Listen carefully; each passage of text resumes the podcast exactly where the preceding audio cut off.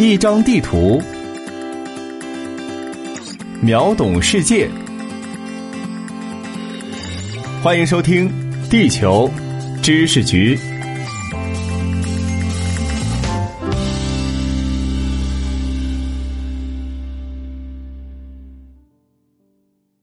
一张地图，秒懂世界。欢迎收听《地球知识局》，我是003号地球观察员田坤。西南大都会重庆在各种意义上都是一座令人印象深刻的城市，别的不用多说，就只说这座城市明显的山地属性已经为它带来了3D 魔幻森林的网红名号，更不用提洪崖洞、瓷器口、朝天门这些听名字就很雄壮的经典重庆符号，个个都是闻名遐迩的。但最近重庆又因为一件让重庆人自己不太高兴的事出了名。由于连降暴雨，重庆綦江段水位暴涨，形成了局部洪水，对当地群众生产生活造成了重大影响。而在重庆发生的一切，很可能只是困难的2020的一个缩影。人们对于重庆最经典的印象，当然非重庆的主城区莫属，也就是嘉陵江汇入长江的江段。事实上，重庆这个概念的覆盖面积比人们印象中的重庆大很多。表面上看上去只是一座城市的重庆，其实有着不亚于一个小型省份的辖境，内部的地区区分就更多了。至少在重庆人自己心中，各地区也有着明显的差别，而且各自有着自己的中心。但无论是中心城区的魔幻森林，还是大重庆概念中的外围曲线，山始终是它的核心元素。重庆地势由南北向长江河谷逐渐降低，西北部和中部以丘陵低山为主，东南部靠大巴山和武陵山两座大山脉。总的地貌特征已经被当地人归结为顺口溜，山丘广布，类型复杂，地形崎岖，高差悬殊，河流纵横，切割强烈。至于平原，也就是西南方言中的坝，仅占全市土地面积的 2.39%， 可谓是地无三尺平。地形变幻莫测的山地，自然景区众多，也利于生态环境涵养。但在山区，地形对降水的影响也相当显著。海拔、坡向以及地表性质等对降水都有影响。一般而言，降雨量常常随海拔的上升而增加。这种地形的增雨效应在重庆的几大山区中，如大巴、巫山、武陵、大楼都非常显著。而由于山地的增雨作用，山区的降雨量又远大于丘陵区和平原区。若是暴雨降临在河流的上游，更容易形成洪水，并向河流的下游传播，造成严重的洪水灾害。此外，受到亚热带湿润季风类型气候影响，重庆的暴雨时间分布颇有规律，最早出现在3月，最晚结束于11月，主要集中在6到9月。5月份暴雨多发区有3个，第一个在北碚璧山一带，第二个在长寿，第三个在万州。随着雨量加大，6月份的时候，5月形成的3个暴雨多发区就会连成一片，构成一个暴雨带，即铜梁、北碚、渝北、长寿、忠县、石柱、万州一带。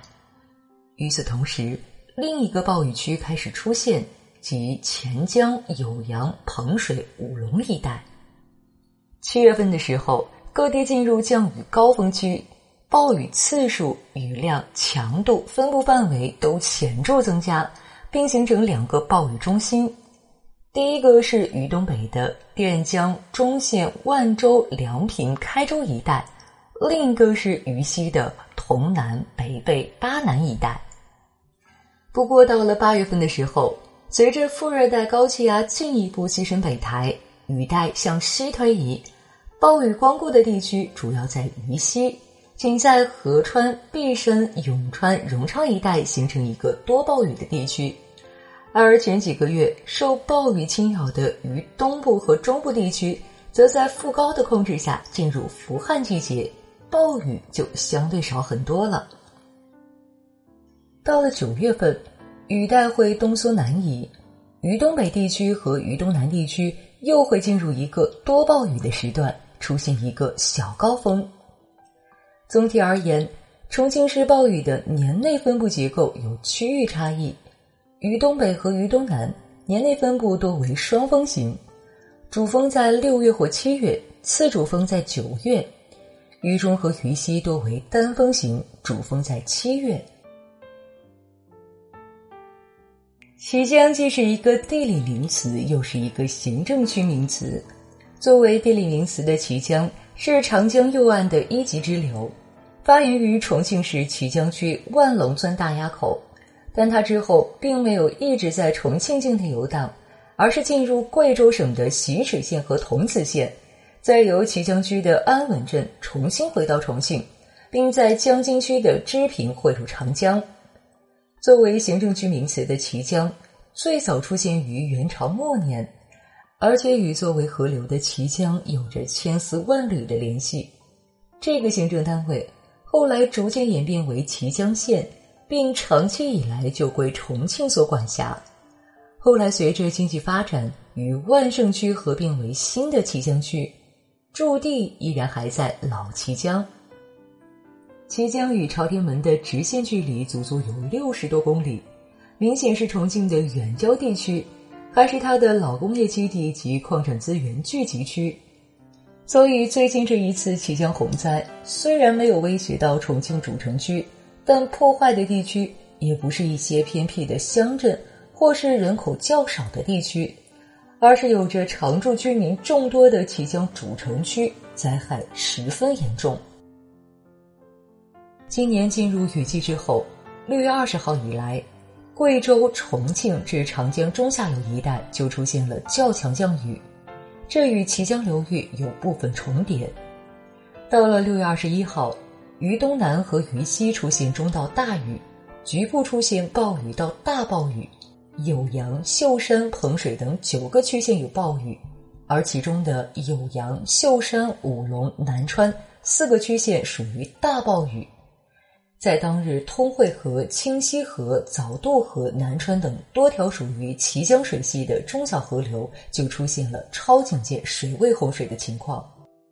大暴雨的降临，再加上各条支流的水量不断汇流，使得主流的水量即不断增加。到了6月22日中午时段，重庆市水文监测总站将江津区綦江五岔站洪水橙色预警升级为綦江流域重庆段全线洪水红色预警。果然，当天下午4时左右，洪峰经过綦江城区，最高水位超过保证水位近5米。洪峰还在继续，